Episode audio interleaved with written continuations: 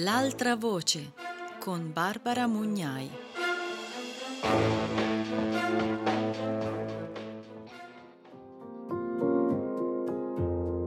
Benvenute e benvenuti a Radio Morpheus. Io sono Barbara Mugnai e questa è L'altra voce, un viaggio fra testi antispecisti per ascoltare la voce di chi solitamente non viene ascoltato mai. E oggi aggiungo anche per parlare di argomenti di cui si parla veramente troppo poco, troppo, troppo poco. Oggi parleremo di psichiatria, anzi, anzi, sfioreremo l'argomento psichiatria, cercando di farlo nel modo eh, più delicato possibile, discreto possibile, perché è un argomento delicatissimo che presenta mille sfaccettature e che è stato motivo di eh, disastri, di stragi nel corso dei decenni.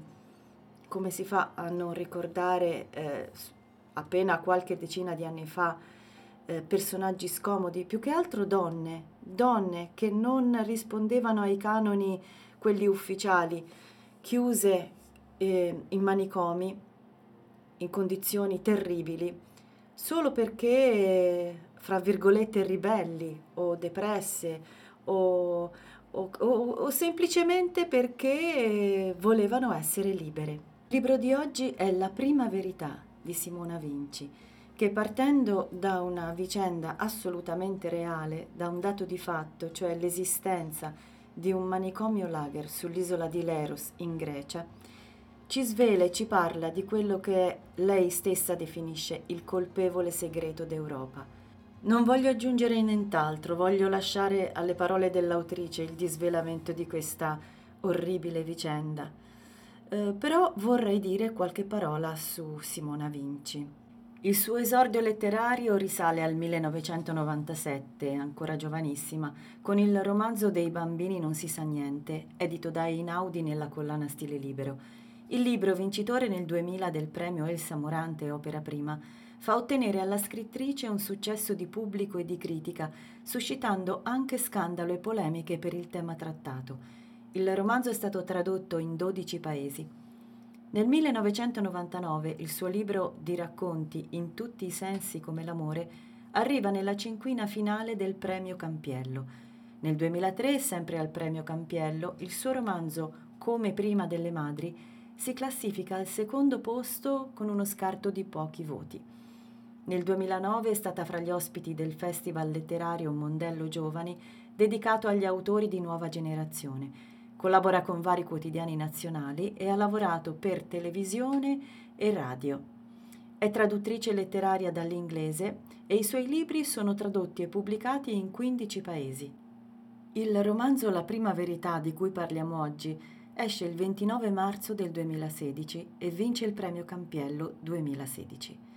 Il 19 settembre 2017 pubblica il romanzo autobiografico Parla, mia paura, nel quale narra la propria lotta contro la depressione e gli attacchi di panico.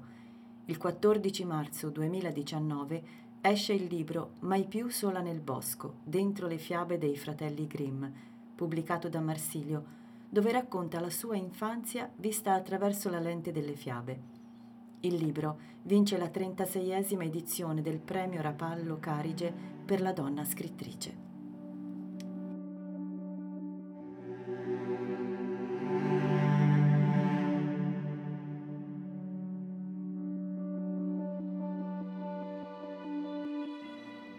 L'archivio delle anime. Quella mattina, appena sbarcati all'Eros, nella luce dell'alba che si sparpagliava come una manciata di polvere fosforescente sulla terra, Angela aveva visto una figura di donna con un vestito scuro lungo fino ai piedi, che le copriva la parte inferiore del corpo e lasciava liberi seno e spalle. Le era sembrato che fosse incatenata a un albero, ma non poteva essere. Non si incatenano agli alberi le persone, non nel 1992, non qui, in Grecia le venne in mente la foto di un qualche paese dell'Africa dove ancora si usava incatenare i pazzi agli alberi, lontano dal villaggio. Ma appunto era Africa nera, non Europa. Era un altro mondo e come se fosse un altro tempo. Aveva immaginato che si trattasse di un'illusione ottica, uno scherzo delle ombre e della stanchezza, altrimenti anche gli altri avrebbero visto la donna e qualcuno per forza avrebbe detto qualcosa e richiamato l'attenzione dei compagni. In realtà, se anche l'avessero vista, nessuno avrebbe capito cosa significasse quell'apparizione dietro il finestrino impolverato di un vecchio pulmino, con i vetri che tremavano così forte che sembrava sarebbero esplosi da un momento all'altro. Non ce ne fu bisogno di capire, perché quello che vide subito dopo fu ancora peggio e chiarì che lì, in quel posto e in quel momento, qualsiasi cosa poteva accadere, anzi, era già accaduta. Sapevano che nel reparto 16, quello al quale erano diretti, erano ospitati anche se il verbo ospitare, considerato il trattamento che veniva riservato a quelle persone, era un eufemismo, circa 150 pazienti tra uomini e donne. Sapevano anche che la maggior parte di loro stava lì a ciondolare nel cortile di cemento per tutto il giorno, sotto un sole accecante, senza altro da fare che lasciar scorrere il tempo. Un tempo che per alcuni doveva essere immobile, un'eterna ripetizione dello stesso istante e per altri una corsa folle in avanti, nel futuro, tra cose e persone sconosciute e spaventose, oppure all'indietro, in un passato fitto di eventi che continuavano ad accadere, ma un tempo che da fuori appariva a tutti quelli che li guardavano in un unico modo, un taglio che non smette di aprirsi. Quello che i volontari non sapevano è che quasi tutti quegli uomini e quelle donne erano ricoperti di escrementi, Avevano ferite sulle braccia o sulle gambe. Alcuni erano storpi e strisciavano a terra facendo forza sui gomiti, oppure erano immobilizzati sopra vecchie sedie a rotelle arrugginite.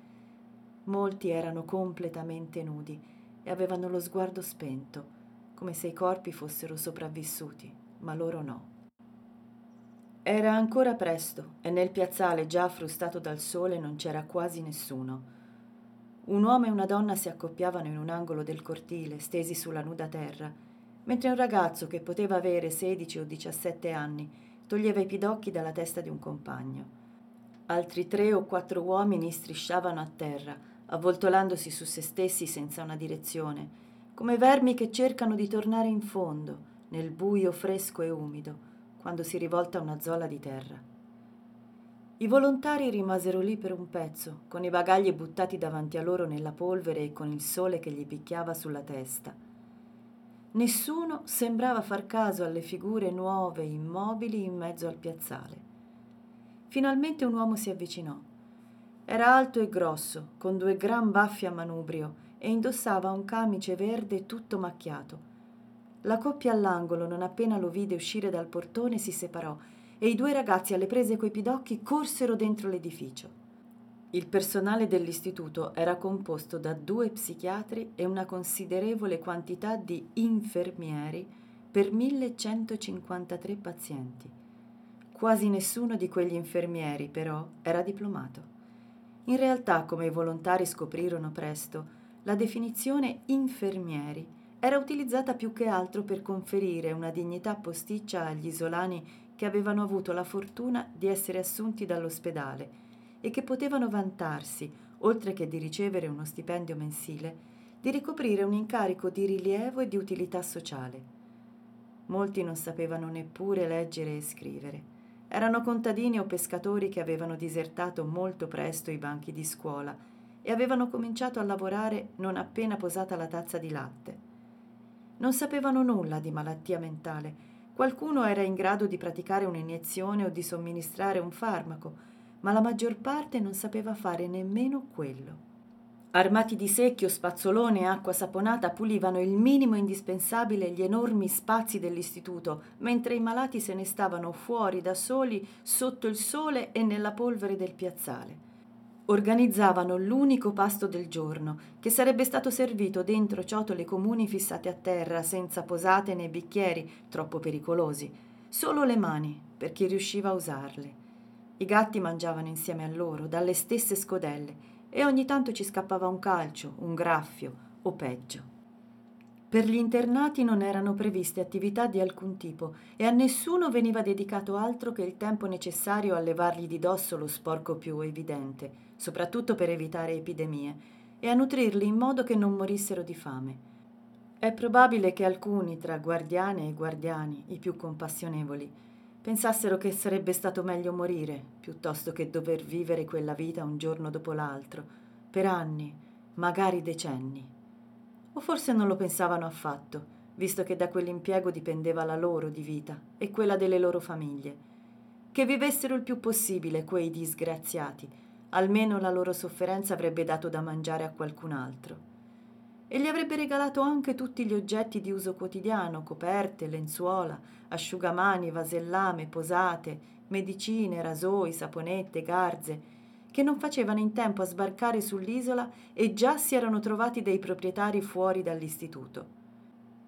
L'infermiere guardiano con i baffi a manubrio li squadrava senza dire una parola, le spalle muscolose che si alzavano e si abbassavano al ritmo del respiro.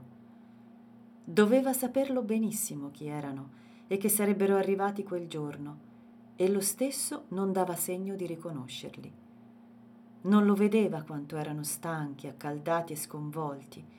Sei donne e quindici uomini tra i venti e i trentacinque anni, sporchi e con gli occhi pesti. Angela voltò la testa a guardare i suoi compagni e su ogni singola faccia vide la medesima espressione sconcertata. D'altra parte pensava quanta ne aveva già vista quell'uomo, di gente ridotta in condizioni ben peggiori. L'uomo con i baffi a manubrio si chiamava Atanasios Basinas, aveva 56 anni, una moglie grassa, tre figlie femmine, molti debiti per via di una barca che aveva comprato senza potersela permettere quando ancora credeva che con la pesca sarebbe riuscito a sbarcare il lunario, e l'empatia era qualcosa che si era lasciato scivolare di dosso ormai da molto tempo. Angela sentiva il cuore martellarle nel petto per la rabbia. Si caricò lo zaino su una spalla, oltrepassò l'uomo senza nemmeno alzare lo sguardo per ricevere un cenno di assenso o riconoscimento ed entrò nell'edificio. I muri erano imbrattati e l'odore era insopportabile. Restò ferma per abituare le pupille al buio di quell'antro schifoso. C'erano corpi che strisciavano lungo i muri o giacevano abbandonati per terra. Scarafaggi umani, maschi e femmine, si voltolavano sullo strato di sporco che ricopriva i pavimenti al punto che era impossibile indovinarne il disegno sottostante. Neppure si riusciva a capire se la superficie fosse fatta di cemento, mattonelle o nuda terra. Una stretta scala senza finestre e senza luce elettrica portava ai piani superiori e un uomo la risaliva a quattro zampe, veloce come un ragno. Angela si tenne lungo l'altro lato della scala e lo superò quasi di corsa. Giunta al ballatoio del primo piano, distinto svoltò a sinistra, verso la parte dell'edificio rivolta verso il golfo, la più luminosa, e si fermò sulla soglia di una delle stanze che si aprivano sul corridoio. Una decina di brande di metallo bianco mezze sfondate, senza materassi e senza lenzuola, e due alte finestre sbarrate da grate di ferro. In un angolo c'era un uomo seduto per terra. Era nudo, teneva le braccia strette alle ginocchia in una specie di abbraccio e si cullava avanti e indietro ripetendo parole che Angela non riuscì a decifrare. I suoi occhi però, al contrario di quelli di tutti gli altri pazienti che aveva incrociato fino a quel momento, scattarono verso di lei. Le batteva il cuore e il primo impulso, quando i loro sguardi si incontrarono, fu quello di girarsi e scappare via, scendere di corsa le scale e uscire fuori, alla luce, all'aria. Avrebbe urlato come una pazza, preteso che la riaccompagnassero al porto e la caricassero di corsa sulla prima nave per Atene. Aveva 22 anni, era una ragazza. Il suo posto era su una spiaggia ad abbronzarsi, tra cannare birra gelata con un bel romanzo da leggere e un ragazzo carino da sbirciare. Però rimase ferma lì, respirò a fondo e vide gli occhi perduti nel tempo di suo fratello. Il suo fratellino, Domenico, L'uomo davanti a lei doveva avere una cinquantina d'anni, ma era difficile stabilirlo con certezza perché in quelle condizioni il corpo degenera e invecchia a una velocità molto maggiore rispetto alla media. Angela restò lì a guardarlo senza dire niente e l'uomo guardava lei. Aveva smesso di biascicare e di cullarsi e sul suo viso c'era un'espressione vigile e attenta, come se si aspettasse qualcosa. In quel momento, con gli occhi scuri dell'uomo agganciati ai suoi, un senso di predestinazione le fece irrigidire tutti i muscoli del corpo. Strinse i pugni, come se il suo nemico invisibile si stesse avvicinando e fosse in procinto di attaccarla alle spalle. Sono pronta, bastardo. Prova solo a sfiorarmi. Vieni, vieni a prendermi. Adesso sono pronta. Adesso.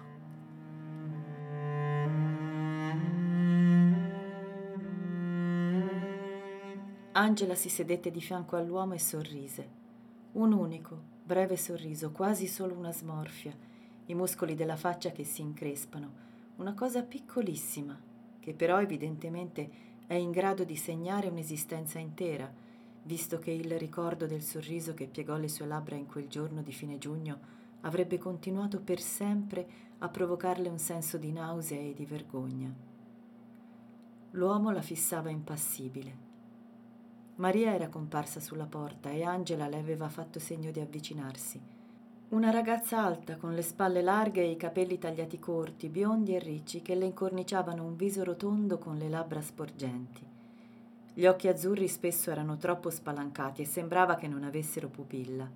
In quel momento le sembrò piccola, intimidita come una bambina che deve esibirsi davanti a un pubblico di adulti sconosciuti. Tutta la sicurezza che aveva sempre ostentato era sparita e Angela si domandò se davvero sua cugina avesse mai avuto a che fare con dei malati di mente in carne e ossa e se quello che le aveva raccontato riguardo la sua esperienza di pratica fosse vero e non la fantasticheria di una ragazza troppo suggestionabile. Voglio parlare con lui, mi puoi aiutare, per favore?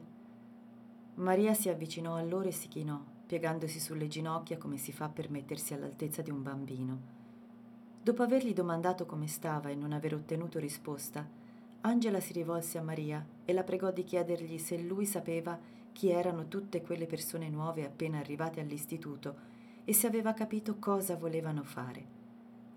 Stavolta l'uomo rispose, a bassa voce, molto lentamente, guardandosi le dita dei piedi coperte di verruche e senza cercare con lo sguardo nessuna delle due ragazze. Maria tradusse le parole di quell'uomo in italiano senza aggiungere alcun commento né prima né dopo. Io sono qui e loro sono qui. Anche tu sei qui. Ma sei sicura che io posso andare via? Sei sicura che voglio andare via? Non sei sicura. Nessuno è sicuro. E io invece cosa so? Se sto qui sono vivo se esco muoio. Allora perché mi chiedi come sto? Angela non trovò niente da replicare. Il ragionamento era inoppugnabile, quell'uomo aveva ragione. Ci sono situazioni dalle quali è impossibile uscire se non da stesi, orizzontali, con i piedi per aria e le palpebre chiuse a forza da una mano estranea.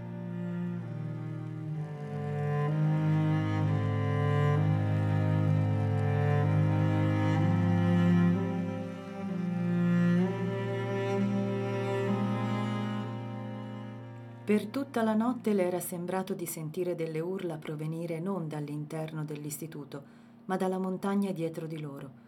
Erano attutite e ogni tanto si trasformavano in un canto a più voci. Facevano paura, ma al tempo stesso erano affascinanti. Una via di mezzo tra un richiamo e una ninna nanna. Angela pensò che se non fosse riuscita a dare una spiegazione a questo fenomeno, forse sarebbe diventata pazza anche lei. Chi era che cantava? Il vento, le foglie degli alberi che frusciavano, gli arbusti che sfregavano i rami tra loro, oppure gli uccelli notturni e le bestie selvatiche? Erano i matti. O forse, e questo pensiero la spaventò, quelle voci venivano da un altro tempo. Nel dormiveglia si domandò se le voci potessero sopravvivere alle persone e continuare a risuonare in loro assenza come aveva sentito raccontare da bambina in quella fiaba spaventosa si diceva che le voci possono rimanere intrappolate dentro i muri in costruzione, oppure nel tronco cavo degli alberi e nelle grotte, come un'eco infinita di esistenze perdute. ricordò la storia di una vecchia casa in cui la voce di un bambino molto piccolo che piangeva era rimasta incastrata dentro i mattoni forati che erano serviti per erigere i suoi muri. Ogni tanto, in determinate condizioni di tempo o per chissà che altro motivo, quel pianto disperato e spaventoso risuonava per tutti e tre i piani della casa come una maledizione e un'ingiuria contro ogni vivo, del passato come del presente. Prima di scivolare finalmente nel sonno, Angela aprì il suo piccolo quaderno rosso e scrisse Ho immaginato di essere completamente nuda in mezzo a gente che non conosco. Non è la nudità generica degli altri, che è vero, sono nudi anche loro, ma cosa c'entra? Gli altri non sono me, non sono questo corpo, che è il mio, con i difetti che odio fin da quando ero una bambina. Le ginocchia, i nei, la voglia di fragola sotto una costola a destra, i peli, la particolare forma del seno, tutti i dettagli che di solito porto in giro nascosti dai vestiti, come facciamo tutti, e che siamo noi a decidere quando, se e a chi mostrare, consegnandogli qualcosa di molto delicato. Mi vergogno, cerco di coprirmi con le mani, ma non serve a niente. Dieci dita non bastano per cancellare tutto quel che vorrei nascondere. Forse qualcuno è più avanti di me, più saggio e distaccato. Del suo corpo non gli importa nulla. Lo usa come si usa un vestito e non gliene frega niente se gli occhi di uno sconosciuto indugiano sulle sue parti intime. Per lui o lei un gomito è uguale al glande, un ginocchio a un capezzolo. E allora ho immaginato un'altra cosa. Non ho niente che sia mio nemmeno un paio di mutande o di calzini. Non mi appartiene il cucchiaio che uso per mangiare, il pettine con il quale mi sistemo i capelli, la scheggia di sapone con la quale mi lavo. Non ho un letto, un lenzuolo, un cuscino, non ho un paio di scarpe, non ho un libro, un pacchetto di sigarette. Non c'è niente che mi ricordi il passato, un anello, un orologio, un mazzo di chiavi, un quaderno o la fotografia di mia madre, mio padre, un amico, un amore, un cane. Non sono nessuno perché nessuno mi conosce. Forse a qualcuno degli oggetti non importa nulla ed è convinto di poter sopravvivere senza niente per sempre. Sa adattarsi come un animale. Gli animali non accumulano oggetti se adoperano qualcosa poi non si preoccupano di metterla in un cassetto. Allora ho pensato questo. Sono nuda, non ho niente di niente, neanche un nome per presentarmi o dire a me stessa io sono. Va bene, forse non me ne importa niente di essere qualcuno, ma chiunque o qualunque cosa io sia, non posso decidere dove andare perché non c'è nessun posto dove andare il mio spazio vitale, se mi va bene e non sono legata a una branda di ferro o incatenata al muro di una stanza, si concentra in poche decine di metri quadri, dove ogni angolo è abitato da chi decida di fermarsi. Neanche l'aria che respiro è mia, o meglio, è mia come lo è di chiunque la prenda, anche di quello che mi respira contro la bocca senza che io lo abbia invitato a baciarmi. Le strade sono tutte bloccate Dietro di me ci sono filo spinato e montagne, davanti il mare. Sono gli altri a dirmi dove andare, cosa fare, quando posso muovermi e quando devo stare ferma, a decidere quando e cosa mangerò, se, quando e come dovrò lavarmi e dormire. Non ho il tempo né il modo di occuparmi del mio corpo con la decenza minima e sì, non ne ho più forse neppure l'interesse, ma sarebbe bello che qualcuno lo avesse al posto mio. Mi accorciano i capelli e le unghie di mani e piedi quando decidono che sono troppo lunghe. Io non ho un paio di forbici o un tronchesino, potrei solo sfregarle contro un sasso o cercare di strapparmele. Qui, se sei una donna e hai le mestruazioni, il sangue ti cola lungo le cosce e tutti lo vedono e ne sentono l'odore. Non ci sono assorbenti e non puoi lavarti. Se ti siedi da qualche parte lasci le tracce come una cagna. Se sei un uomo e hai un'erezione, non c'è bisogno di nascondersi, perché tutti si masturbano davanti agli altri senza vergogna e sei costretto a imparare anche tu, perché non sapresti dove andare. Se ti ammali, o spurghi e sopravvivi, oppure muori. Le cure mediche sono riservate ai casi di massima urgenza. Non è massima urgenza un tumore, non è massima urgenza l'artrite, non è massima urgenza un mal di denti, un'infezione, la storta a una caviglia, l'influenza, un virus gastrointestinale. Non è massima urgenza quasi niente, a dire la verità. Forse neanche la morte. L'unica cosa che ti rimane è il tempo. Il tempo passato, dove vivono tutti i tuoi fantasmi. Il tempo futuro, dove ti attendono quelli che lo diventeranno. Il tempo presente, qui tu, io, un chiodo piantato a terra.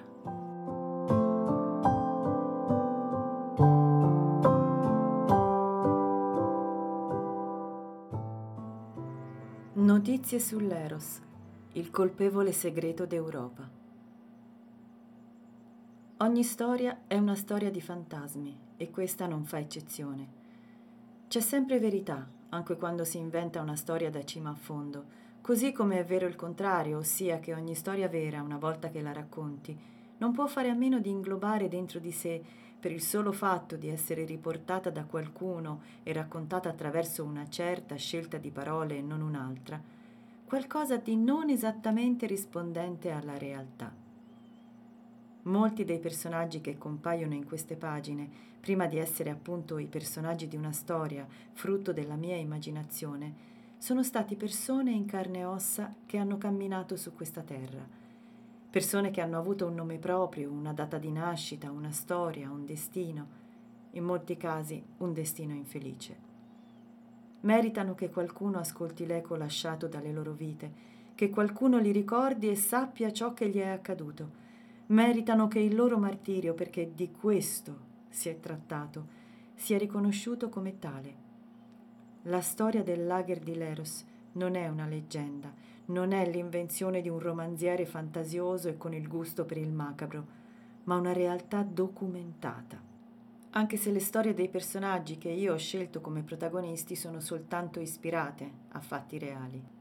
L'isola di Leros fa parte dell'arcipelago del Dodecaneso, un arcipelago di 12 isole situato nel mare Egeo tra le Cicladi e l'Asia Minore.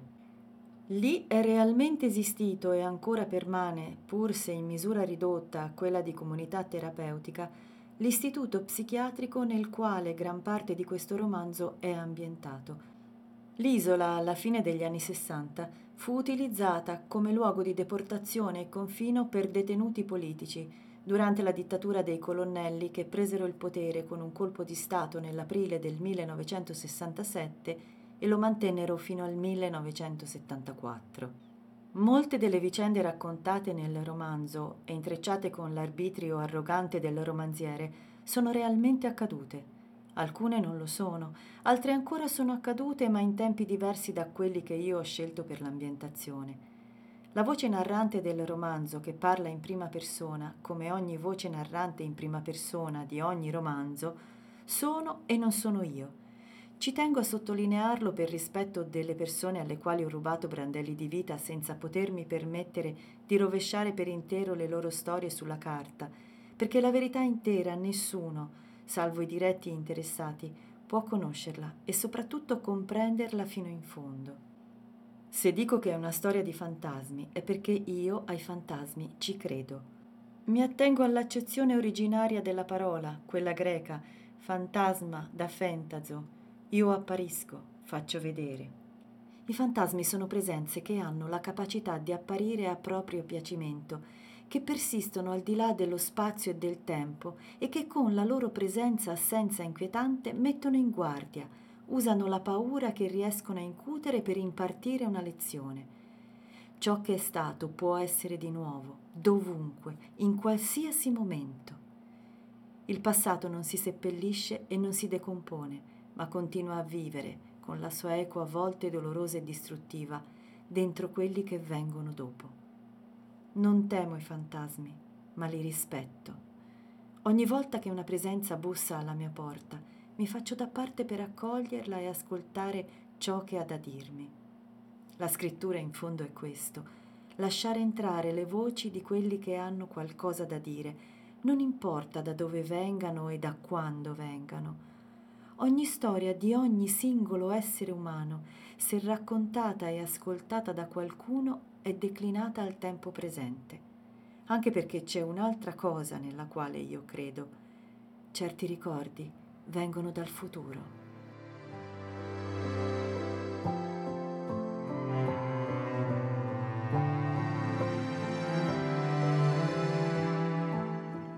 L'ospedale di Leros era stato fondato nel 1959 con l'intenzione di accogliervi tutti quei pazienti psichiatrici considerati incurabili che si trovavano sparsi per la Grecia. Un singolo luogo di confino avrebbe decongestionato le istituzioni del paese, soprattutto i due istituti di Atene e Salonicco. L'isola era adatta per molti motivi, primo tra tutti, possedeva già le infrastrutture che servivano per impiantarci un ospedale psichiatrico di dimensioni notevoli. Durante l'occupazione italiana del Dodecaneso, a partire dalla metà degli anni 10 del Novecento e fino ai 40, l'amministrazione tricolore aveva trasformato l'isola in una gigantesca base militare, quello che in seguito sarebbe diventato un manicomio, negli anni 30 e 40 del Novecento era stato la base dell'aeronautica della Marina Militare Italiana. Un elegante complesso costruito per i militari, gli ufficiali e le loro famiglie e intitolato alla memoria del primo aviatore morto di quella base, un certo Rossetti. L'isola vantava un porto naturale tra i più ampi e sicuri dell'Egeo. Nel 1949, dopo l'occupazione tedesca e con il ritorno dell'isola alla giurisdizione greca, molti degli edifici rimasero inutilizzati e iniziò il loro lento e polveroso declino.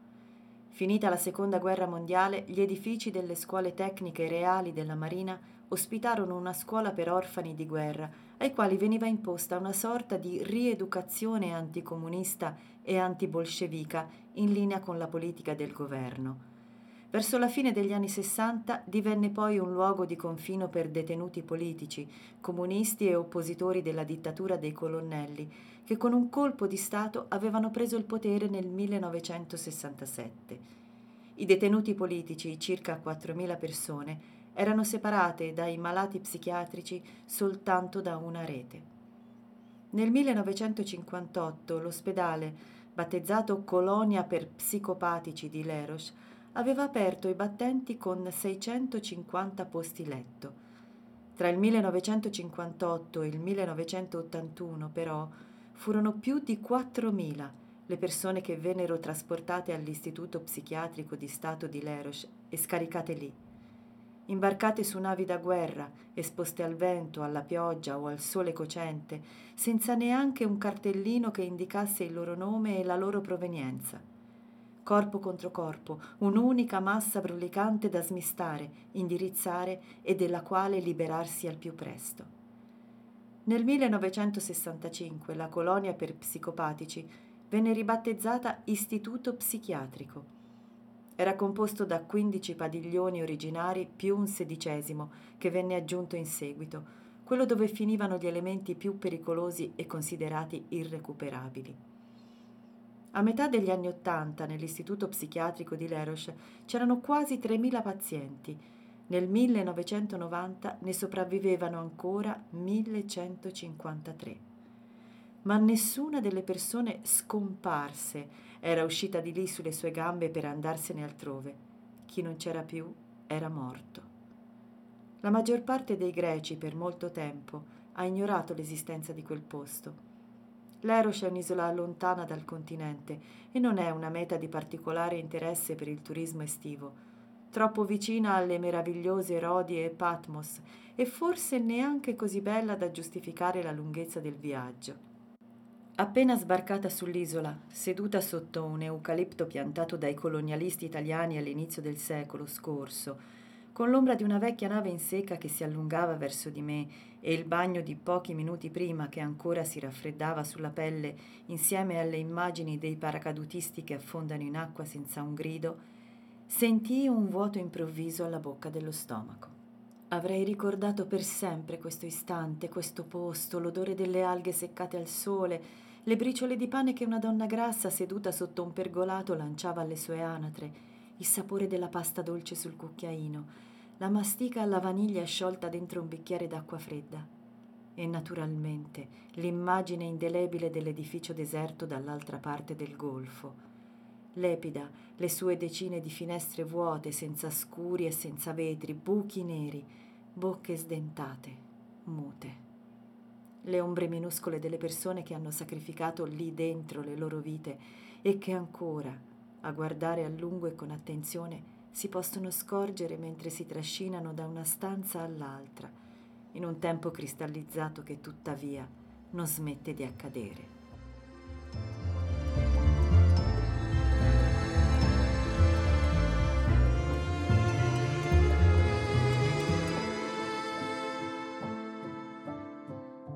Nel 1983 la Grecia era entrata nell'Unione dei Paesi europei da appena due anni All'Erosh venne inviata una commissione di medici ed economisti che facessero il punto della situazione e riportassero all'Unione Europea le condizioni esistenti sull'isola. Non era pensabile che un paese membro continuasse a dar scandalo con un'istituzione lager come quella. Le parole con le quali nel 1989 Alan Maynard, poi professore di economia sanitaria all'Università di York, ricordava quel viaggio sono queste. L'isola era come una prigione. La sentenza era carcere a vita e in caso di morte il destino del paziente era quello di essere caricato nel retro di un furgoncino e poi scaricato e seppellito da qualche parte senza neanche una croce o una lapide. Europe's Guilty Secret 1300 Lost Souls Left to Rot il colpevole segreto d'Europa, 1300 anime perse lasciate a marcire. Con questo titolo, il settimanale The Observer apriva il numero del 10 settembre 1989 e scatenava nel mondo il caso Lieros. Il servizio era a firma del giovane reporter investigativo John Merritt ed era corredato dalle fotografie di un certo John Wildgoose. Non mi risulta che i due abbiano fatto altri viaggi insieme e pubblicato altri lavori a firma congiunta. La storia delle loro vite dopo quel successo mondiale diverge radicalmente. Il secondo John, Wild Goose, il fotografo, si mette a lavorare principalmente nel suo paese d'origine, l'Inghilterra, e si specializza in fotografia per aziende. Il primo John, invece, Merritt, il reporter, nel 1990, un anno dopo il suo scoop, si ammala di leucemia e nell'agosto del 1992 muore. La moglie Lindsay Nicholson, nel memoir Living on the Seabed, racconta che prima di andarsene John leggeva in continuazione Primo Levi ed era ossessionato dall'olocausto. Era più interessato, racconta la moglie, a cose orribili che erano accadute e non avrebbero mai dovuto, piuttosto a ciò che stava succedendo dentro di lui. Quando John muore, Lindsay è incinta di quattro mesi della loro seconda figlia, Hope, che non conoscerà mai il padre. La loro prima bambina, Ellie, morirà nel 1998 della stessa malattia del padre. Certe vite, anche se al destino non ci si crede, sembrano attratte dai vortici è difficile esimersi dall'azzardo di collegare il destino di John all'inchiesta per la quale il suo nome è rimasto noto nel mondo. Quell'isola maledetta, quelle anime perse in mezzo all'Egeo condividono con lui un destino impietoso. Ingiusto, se mai è possibile definire ingiusto il destino.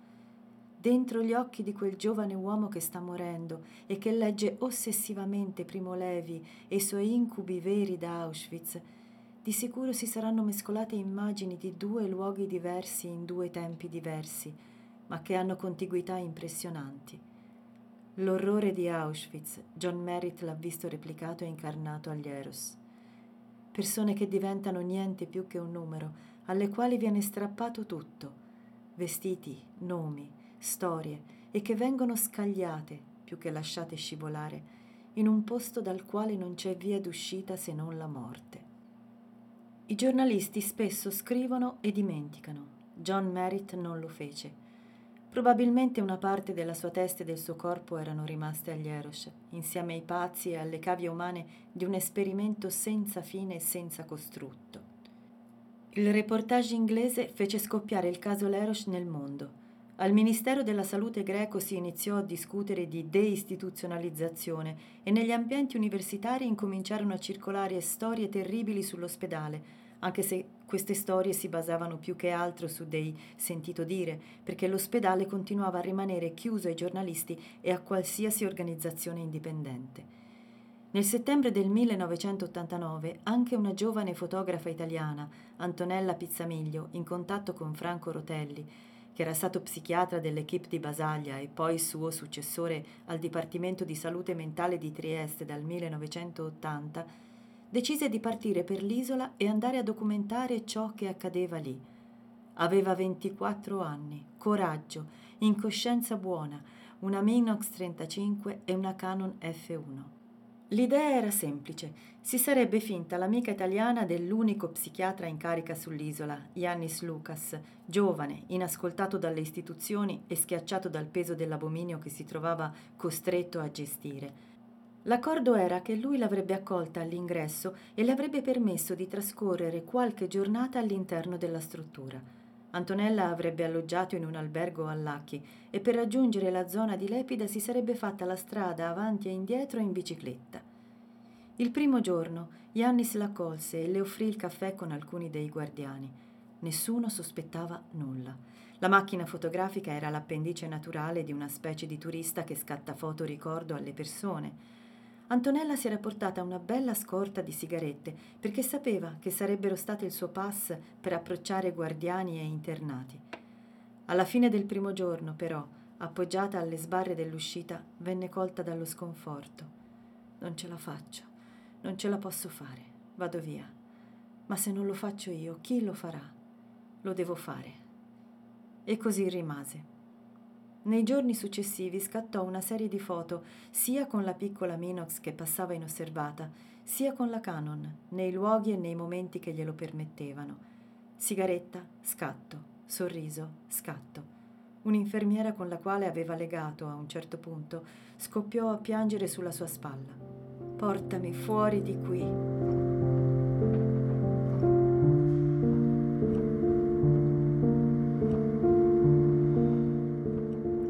Quarto giorno riuscì a introdursi nello scantinato. Da lì provenivano delle urla e Antonella voleva vedere cosa succedeva. Dietro una porta di ferro un girone infernale si spalancò davanti ai suoi occhi increduli. Un locale con il soffitto alto circa un metro e 65 centimetri, piccole panche di legno scrostato coperte buttate per terra e uomini e donne seminudi ammassati gli uni sulle altre imbottiti di psicofarmaci con la bava alla bocca, gli arti deformati agganciati tra loro, giacevano in mezzo agli escrementi. Antonella scattò quattro o cinque foto, poi sentì che non ce la faceva più. La puzza era atroce, aveva paura. Richiuse la porta di scatto per scappare via di lì. Sbam! Ecco, l'avevano scoperta. Cominciò a correre, correre, correre con i guardiani alle costole, afferrò la bicicletta e si mise a pedalare. Andava, andava, ma nell'angoscia e nella fretta del momento non si rese conto che la direzione era quella sbagliata. Invece di andare verso l'uscita, si stava addentrando nella parte più interna della base, verso il padiglione 16. Mollò per terra la bici e si infilò nel portone, e poi su, su per le scale, dentro una camerata piena di gente, in una cella aperta, e si infilò sotto un letto. Gli internati istintivamente decisero all'unisono di proteggerla. I guardiani non riuscirono a trovarla, ma la voce si sparse e finalmente Yannis venne a prelevarla. La scortò fuori e poi via di corsa verso Partene all'aeroporto per saltare sul primo aereo che partiva per Atene. Doveva andarsene da lì immediatamente. Quando arrivò ad Atene, Antonella si incontrò con il gruppo degli operatori triestini. L'ottavo congresso dell'Associazione Mondiale degli Psichiatri stava per avere inizio. Circa 7.000 psichiatri, 3.237 relatori, 500 pagine solo per i titoli degli interventi. Fece sviluppare i rullini di diapositive che aveva scattato, 303 immagini dall'inferno che vennero proiettate nel silenzio stupefatto dell'uditorio mondiale. Non c'era bisogno di nessuna didascalia in nessuna lingua per spiegare l'evidenza. Alla fine della proiezione Antonella venne fermata, portata in una stanza e tutte le diapositive le vennero sequestrate. Dovette aver luogo una lunga contrattazione per scambiare il silenzio stampa su quelle immagini con l'approvazione di un intervento immediato all'Eros. Una volta rientrata in Italia, Antonella diventò una fotografa professionista. Non dimenticò quell'esperienza allucinante in cui aveva cercato di testimoniare con il suo mirino e restituire dignità a degli esseri umani abbandonati da tutti. Ma quelle fotografie riemersero dal suo archivio e vennero organizzate in una mostra. L'Eros, anche il nulla ha un nome, solo 20 anni dopo.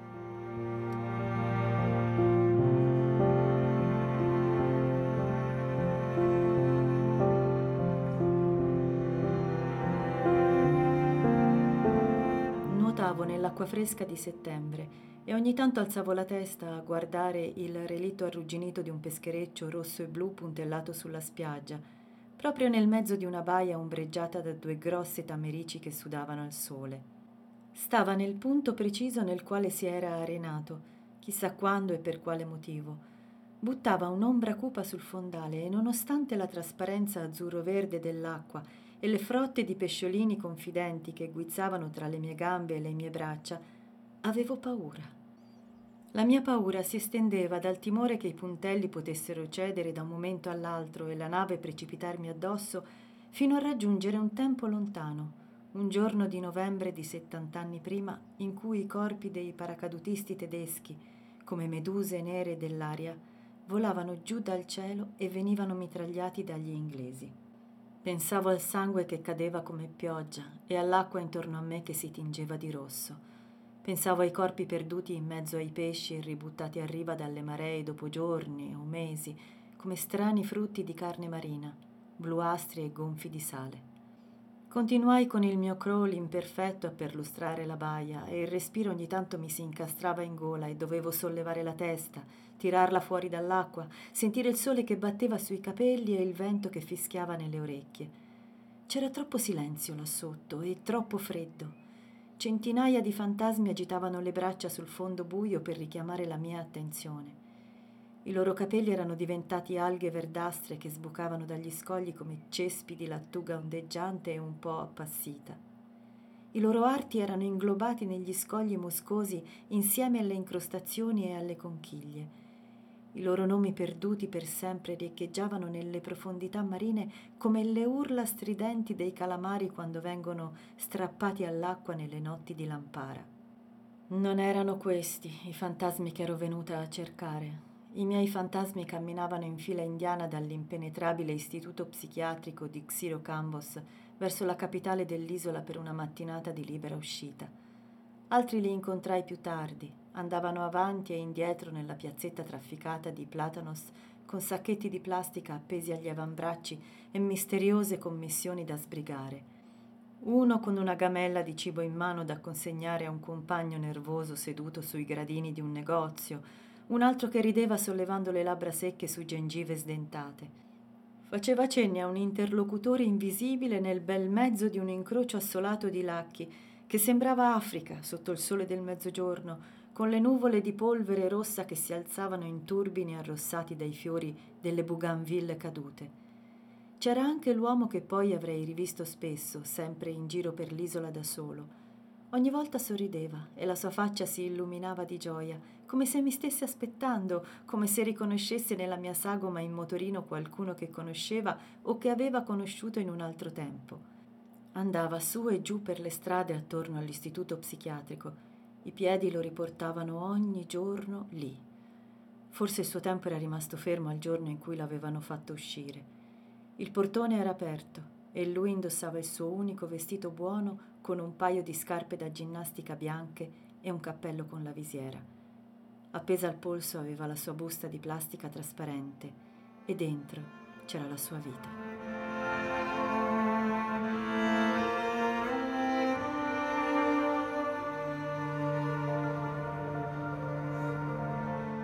Nel settembre 2010, l'ultima volta che andai all'Eros, nell'istituto erano rimasti circa 34 pazienti.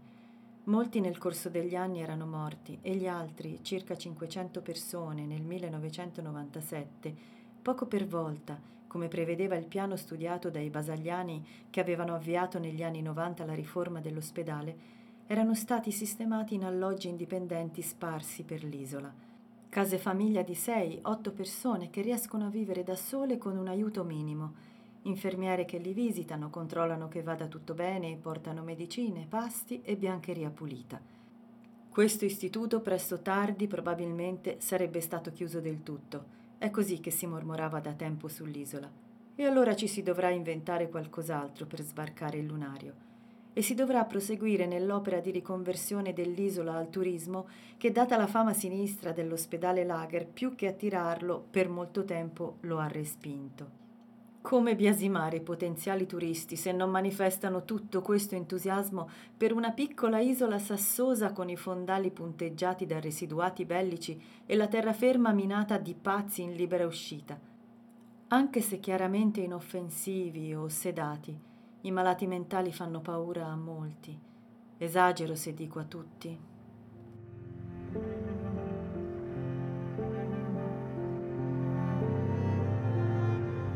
La mattina del 13 settembre 2015 un gozzo carico di migranti si è capovolto vicino all'isoletta di Farmaconisi, un fazzoletto di terra di 3 km quadrati a 6 miglia marittime dalla costa turca. L'isola deve il suo nome alle erbe medicinali che Ippocrate veniva a raccogliere per i suoi medicamenti e rientra nella municipalità dell'isola di Leros. La guardia costiera ha recuperato e messo in salvo 68 persone, ma 34, tra cui 4 neonati e 11 bambini, sono annegate. I sopravvissuti sono stati portati all'Eros. Le sacche per cadaveri con dentro i corpi degli annegati, invece, sono partite per l'obitorio di Rodi. Una donna con un piccolo di pochi mesi in braccio chiedeva notizie del marito e degli altri tre figli. Come trovare le parole per dirle che sì, li avevano trovati, ma che adesso erano chiusi dentro uno di quei sacchi di nylon in attesa di essere riconosciuti e caricati su una nave che li avrebbe portati prima in un obitorio e poi chissà. Quelle 102 persone non erano le prime, non sono state e non saranno le ultime. Migliaia di migranti, siriani in gran parte, ma anche iracheni, afghani e di altre nazionalità, ogni singolo giorno partono dalle coste turche su imbarcazioni di fortuna e cercano di raggiungere le isole del Dodecaneso più vicine. La tappa intermedia che sperano li porterà prima ad Atene e infine in altri paesi europei dove potranno ricominciare a vivere. I trafficanti hanno abbassato i prezzi del trasporto, da 5.000 euro a 2.000, 1.000 o anche 500 a testa. E adesso, nel novembre 2015, quando scrivo le ultime pagine del mio romanzo, per il passaggio su un gozzo di legno, un gommone o un dinghy di sette metri carico di uomini, donne e bambini, famiglie intere, spesso senza al comando nessuno che sia un minimo esperto di navigazione. Chi arriva vivo all'Eros viene portato al comando di polizia portuale e schedato, poi non si sa. Dipende un'associazione di volontari coordinata dal magistrato in pensione Martina Cazzivelis si occupa di loro. I ragazzi e le ragazze siriani parlano bene l'inglese e con le infradito di gomma ai piedi, le t-shirt rimediate sull'isola e gli zainetti in spalla sembrano turisti, come noi. I loro bambini sono come i nostri. Penso ad Ailan Shenukurdi, tre anni, quel piccolo corpo senza vita che sembra addormentato maglietta rossa, pantaloncini blu e scarpette da ginnastica, fotografato su una spiaggia turca vicino a Bodrum. Da Kobane, Siria, il suo viaggio è finito qui, a poca distanza da un resort turistico. Di bimbi come Aylan, dall'inizio di settembre 2015 alla metà di novembre 2015, ne sono stati recuperati, morti, altri 100, e 435 sono i cadaveri di migranti di ogni età. È una tragedia senza precedenti quella che accade. Il tempo dei mostri, dice qualcuno. La Grecia, il paese più fragile d'Europa, si trova in prima linea a fronteggiare tutto questo. All'Eros la popolazione conta circa 8.000 persone e i migranti passati di lì in questo ultimo anno sono migliaia. Proprio lì, nello stesso luogo di internamento in cui malati psichiatrici, disabili, Bambini abbandonati, dissidenti e prigionieri politici hanno scontato la loro condanna a vita. I profughi ora vengono ospitati in baracche bianche e azzurre, Vengono loro prese le impronte digitali e si cerca di assegnargli una nazionalità, anche se per molti, senza passaporti, senza documenti di identità, comincia una vita da apolidi. Tutti anelano allo status di rifugiato. Le macchine sull'isola sono vecchie, le strade sono in cattive condizioni, se ne accorgono benissimo anche i profughi, che qui non c'è nessuna speranza di una vita migliore. Il 13 novembre 2015, nella notte del terrore di Parigi, in cui perdono la vita 130 persone, tre attentatori si fanno esplodere nella zona dello Stade de France. Sull'asfalto, poche ore dopo, accanto a un torso umano carbonizzato, viene ritrovato un passaporto. Appartiene a Hamad al-Muhammad, nato nella città di Idlib, in Siria, il 10 settembre 1990 e transitato dal centro raccolta profughi di Lerosh il 3 ottobre 2015. Un altro fantasma, un'altra storia.